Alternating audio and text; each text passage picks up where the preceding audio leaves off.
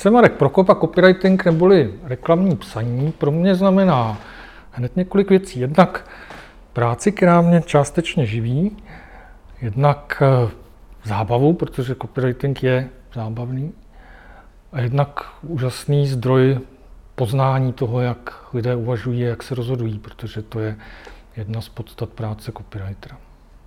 Jak začít na volné noze jako copywriter? Ono, vůbec jako asi otázka zajímavá, jestli se to hodí jako pro práci na volné noze. Že?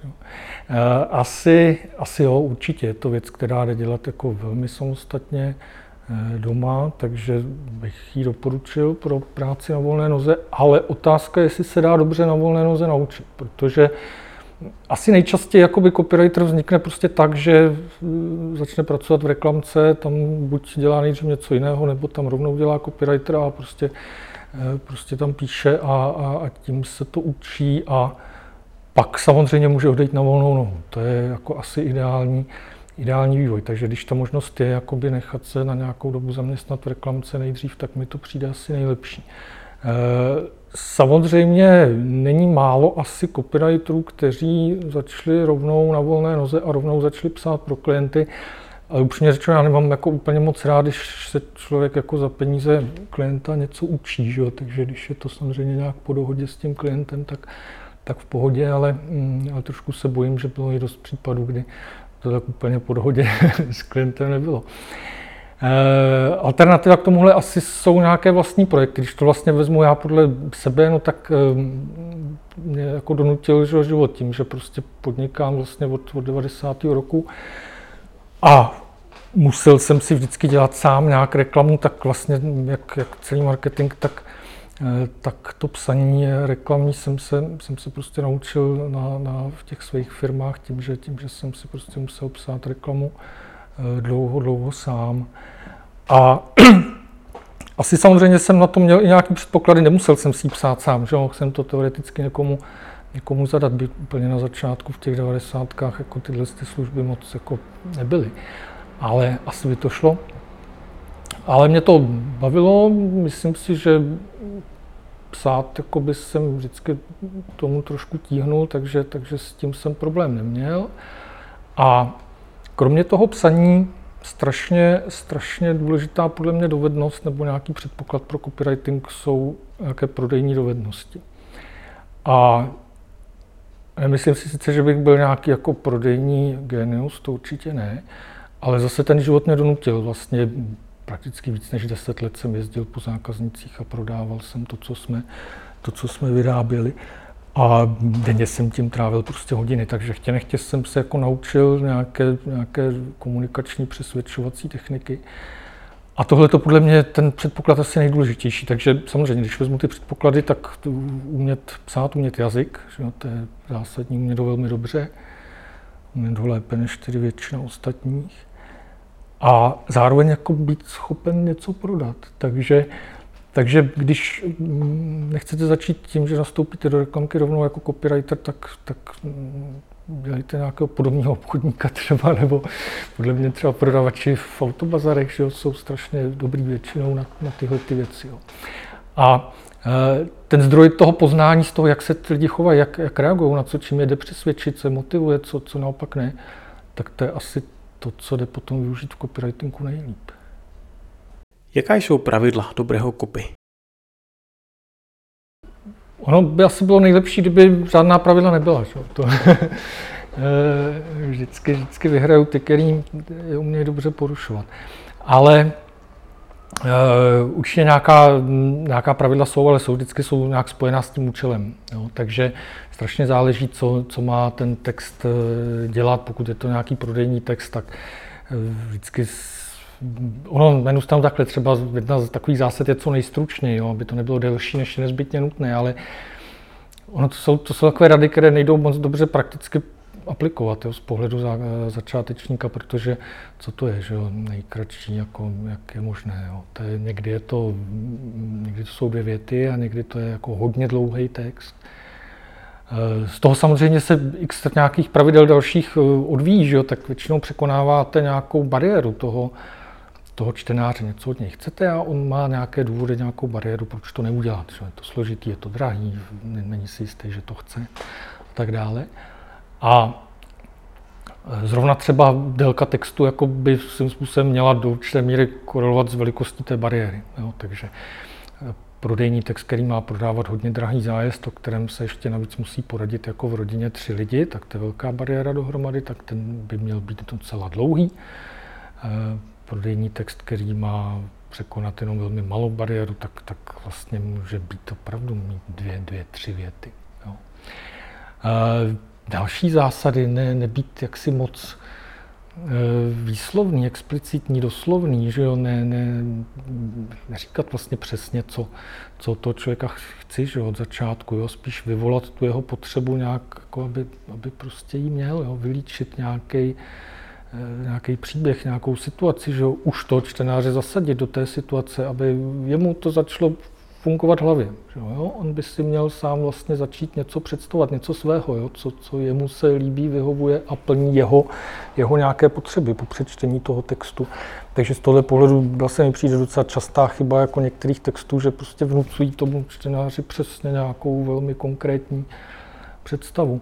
No když jsme zrovna u konkrétního, nekonkrétního, že no tak hmm, jsou popravdě řečeno většina nákupních rozhodnutí emotivních, jo, i takových, které rozhodují docela jako racionálních technických věcech. Ale přece jenom tady nějaký rozdíl je. Jo, já můžu chtít toho čtenáře naladit do nějaké spíš jako racionálnější technické eh, roviny myšlení, a nebo do té čistě emotivní, jo, tak třeba práce s cenami, typický známý trik, že jo, v okamžiku, kdy prostě použiju nějakou přesnou na koruny přesnou cenu, tak ten člověk začne přemýšlet trochu exaktněji, že jo? v okamžiku, kdy se používají zaokrouhlené ceny, tak se používají na věci, já nevím, nějaké bytové doplňky módu a tak, že jo? tam, kde naopak nechceme od toho zákazníka, aby uvažoval moc racionálně. Jo? Takže takovýhle zásad by šlo asi vyjmenovat strašně, strašně moc, ale, ale jak říkám, záleží na tom účelu a, a, a nakonec je nejlepší, když, když vlastně všechny zásady porušíte a stejně, stejně se to povede. Je pro copywritera důležitý oborový přesah? Mm, já mám asi třetí slide ve svém školení copywritingu, tom celodenním mám, mám takovou strašnou změť bublin, ve kterých jako uprostřed je copywriting a kolem něho je asi 20 dalších, dalších oborů a profesí a je to schválně namalované hodně, hodně nepřehledně, aby jednak protože to přehledně teda namalovat nešlo, jednak aby to trošku jako podpořilo nějakou fantazii. Takže z toho by se dalo říct, že ano, že si myslím, že jako je důležitý nějaký přesah. Ono, ono, co vlastně, když se podíváme, co ten copywriting je, že, tak je to reklamní psaní, čili uh, už, jsem, už jsem říkal, musí člověk umět psát, musí umět ten jazyk, ale to je jenom nějaká, nějaká řemeslná dovednost materiálem, že ten jazyk je ten materiál, ale, ale vy tím chcete něco říct, něco dosáhnout, to účelový psaní, že není to umělecký psaní, jak si někoho Eh, ohromit, přivést na nějaké úžasné vzletné myšlenky a tak. Je to prostě účelové psaní, které většinou by mělo mít nějaký jasně měřitelný cíl, účel. Že jo? Někdo prostě si to přečte a jde si něco koupit nebo obecně něco udělat. A nebo si něco začít myslet o, o značce nebo tak. A, a tím pádem minimálně právě psychologie je hrozně důležitá a vlastně psychologie i ve strašně z dalších oborech právě v těch, v těch bublinách jako okolo. Že? Když jsi zmínil UX, tak, tak no, svým způsobem jako copywriting patří do UX, že? Byť, byť jenom částečně, protože ono zase UX má různé významy, ale takový ten úplně klasický je, že že to je to kopání jakoby za uživatele, že jo, na jeho straně. Copywriting tak úplně na straně toho zákazníka není, že jo, on ho chtě, nechtě, jako chce jako manipulovat nějak, jo. Ale ty techniky jsou, jsou pochopitelně velmi, velmi podobné. Jo. Z těch, když to omezím na online copywriting, tak nějaká analytika, že? když jsem zmiňoval měřitelné cíle, no tak sakra ten copywriter se musí být schopen jako, ne třeba změřit, jak si ve smyslu technické implementace, analytics nebo tak, ale musí tomu prostě rozumět těm číslům a musí vědět, která čísla chce, což zrovna je věc, kterou myslím si považuji za jednu z takových jako chyb nebo nedostatků v metodice té práce velmi často, že copywriteri často vůbec nemají přístup jako k, nějaké, k nějaké analytice a k nějakým jaksi datům, jak jejich práce reálně potom dopadá. Jo. Takže to tam patří taky. No. Pak samozřejmě záleží, pro jaké médium ten, ten copywriter píše. Pokud píše pro Facebook, tak nepochybně by měl jako hodně dobře znát, jak fungují sociální sítě a, a, a vidět do tohle z toho oboru. Pokud píše pro web, tak by měl něco tušit o webdesignu a, a vlastně i z lehounka o nějakých technických možnostech, že jo, co, co, jak kde udělat v HTML a nejde, z hlediska nevím, formátování textu a tak. Pokud píše pro PPC reklamu, tak by měl mm, eh, aspoň něco tušit o těch PPC systémech. Pokud píše pro televizi, rozhlas, tak by měl prostě mít nějaké základy jakoby scénaristiky pro, pro takhle audiovizuální věci. Eh, takže ano, takže ty přesahy jako jsou, já bych to ani nenazýval přesahy, to je prostě nezbytná součást té odbornosti, ale u každého copywritera to bude trošku jiné podle toho, co prostě přesně, přesně píše a pro co píše. Jak psát s ohledem na vyhledávače? To je častá otázka. Populární, protože vyhledávače asi je populární. A já se přiznám, že ji nemám moc rád tu otázku, protože mně osobně taková vlastně jako vnitřně nejsprávnější odpověď přijde prostě nijak. Jako ne, nebrat ně ohledy na ty vyhledávače. Jenže na druhou stranu vím, že to je špatná odpověď, no, protože eh, většině lidem, když ji řeknu, tak vlastně si ji neumí nějak přebrat, nebo prostě tím, že neznají ty vyhledávače, třeba neznají to prostředí, neznají se ho, tak tak to opravdu splní jaksi do puntíku a ono to tak doslova úplně není. Že? Já se na vyhledávače při psaní moc neohlížím, ale vědomně, ale podvědomně v té hlavě někde mám. Takže lepší odpověď zkusím. No, uh,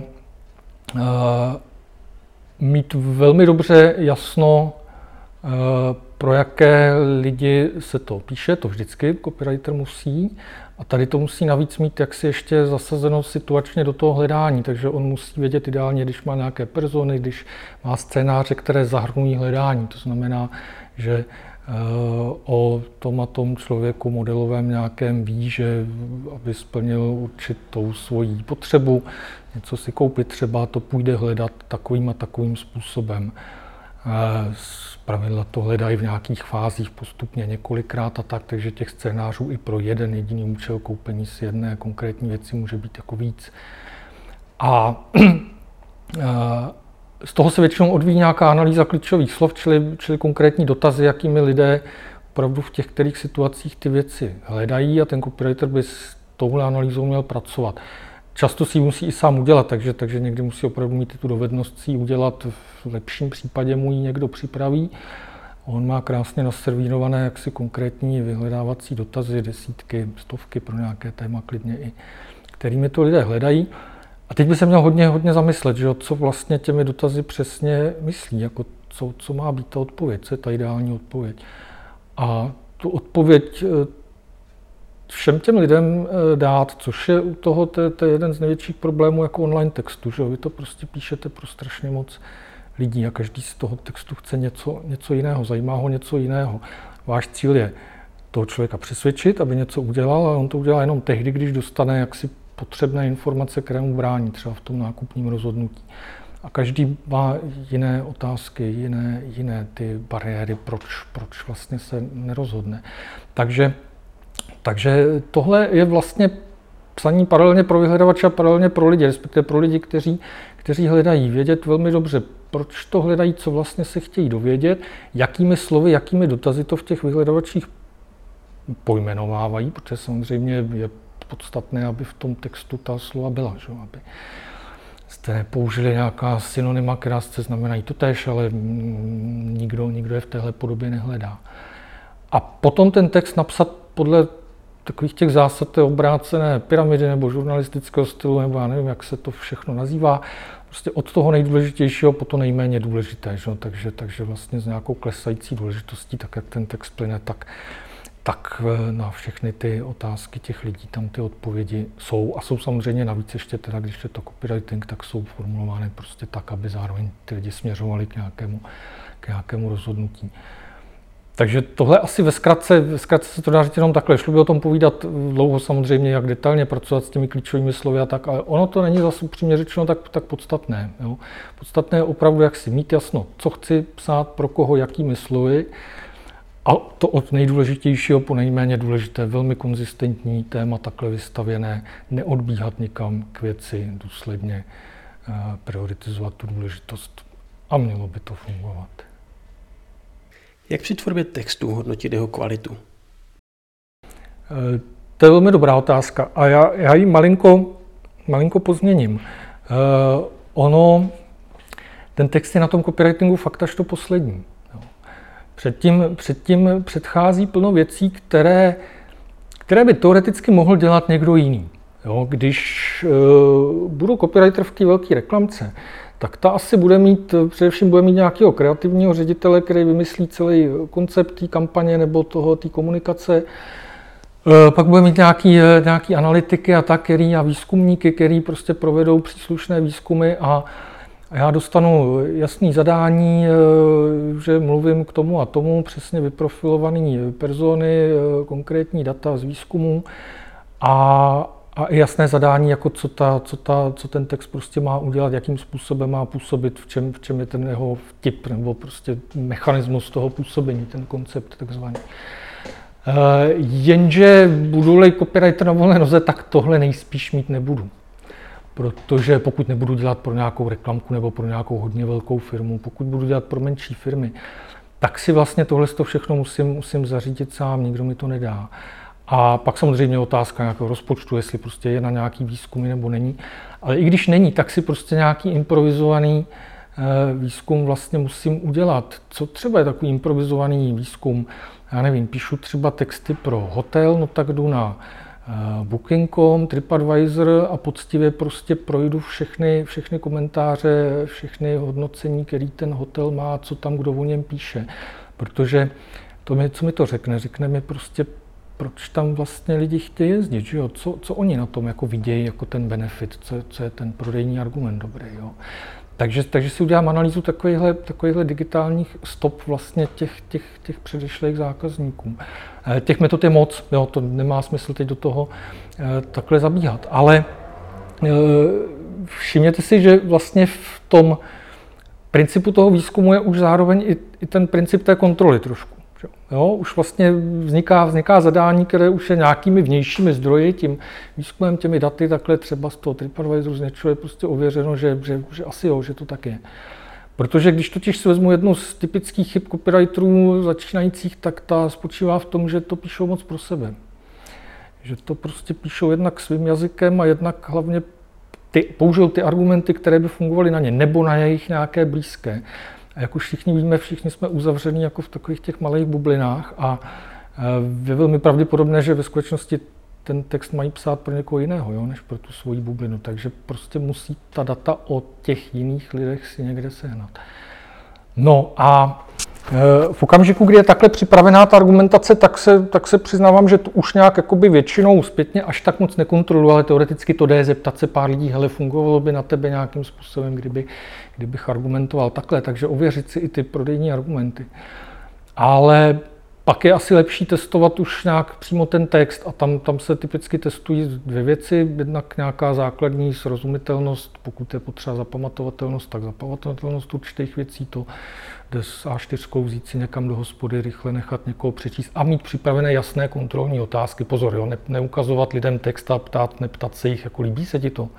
To je nesmyslná otázka, to, to, to nedává vůbec smysl a nemůže to nikdy fungovat. Ale, ale mít připravené zcela konkrétní ověřovací otázky, co z toho textu si pamatují, co tam na ně nejvýrazněji nějak zapůsobilo, jestli by je něco o něčem přesvědčilo a tak, tak to, to jsou dobré metody, jak, jak jde textu testovat relativně snadno.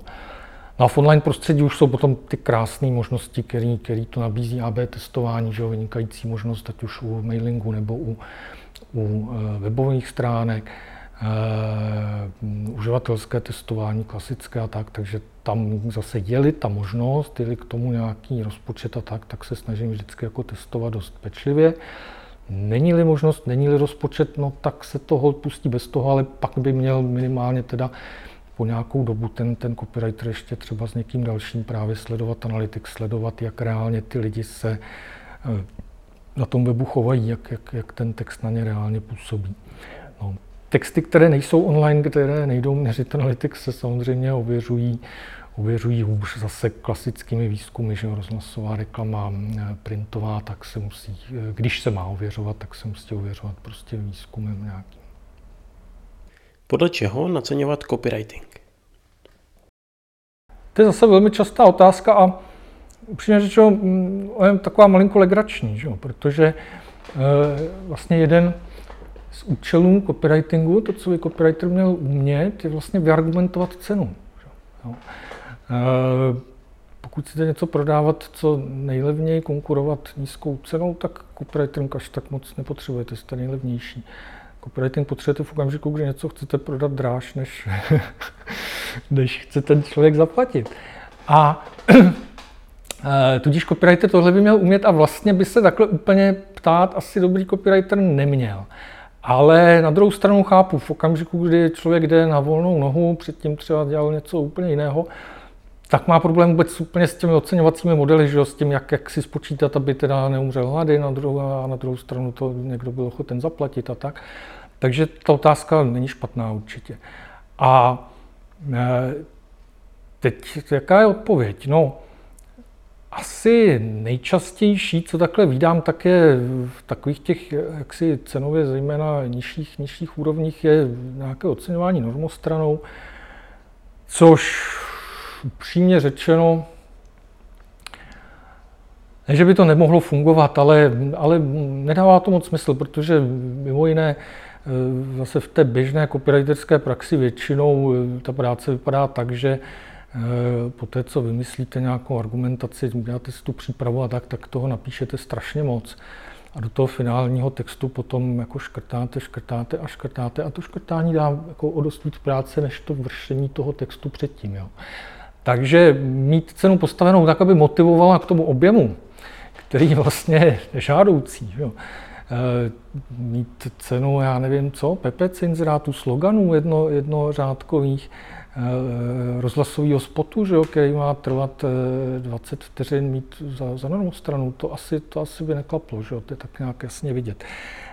Takže ta normostrana moc, moc jakoby vhodná není, může se hodit v situaci, kdy už to není až tak úplně třeba reklamní psaní, je to spíš prostě nějaká tvorba obsahu pro web, čistě informačního a tak ale nějaké technické dokumentace, není předem úplně známo, co bude nezbytný rozsah.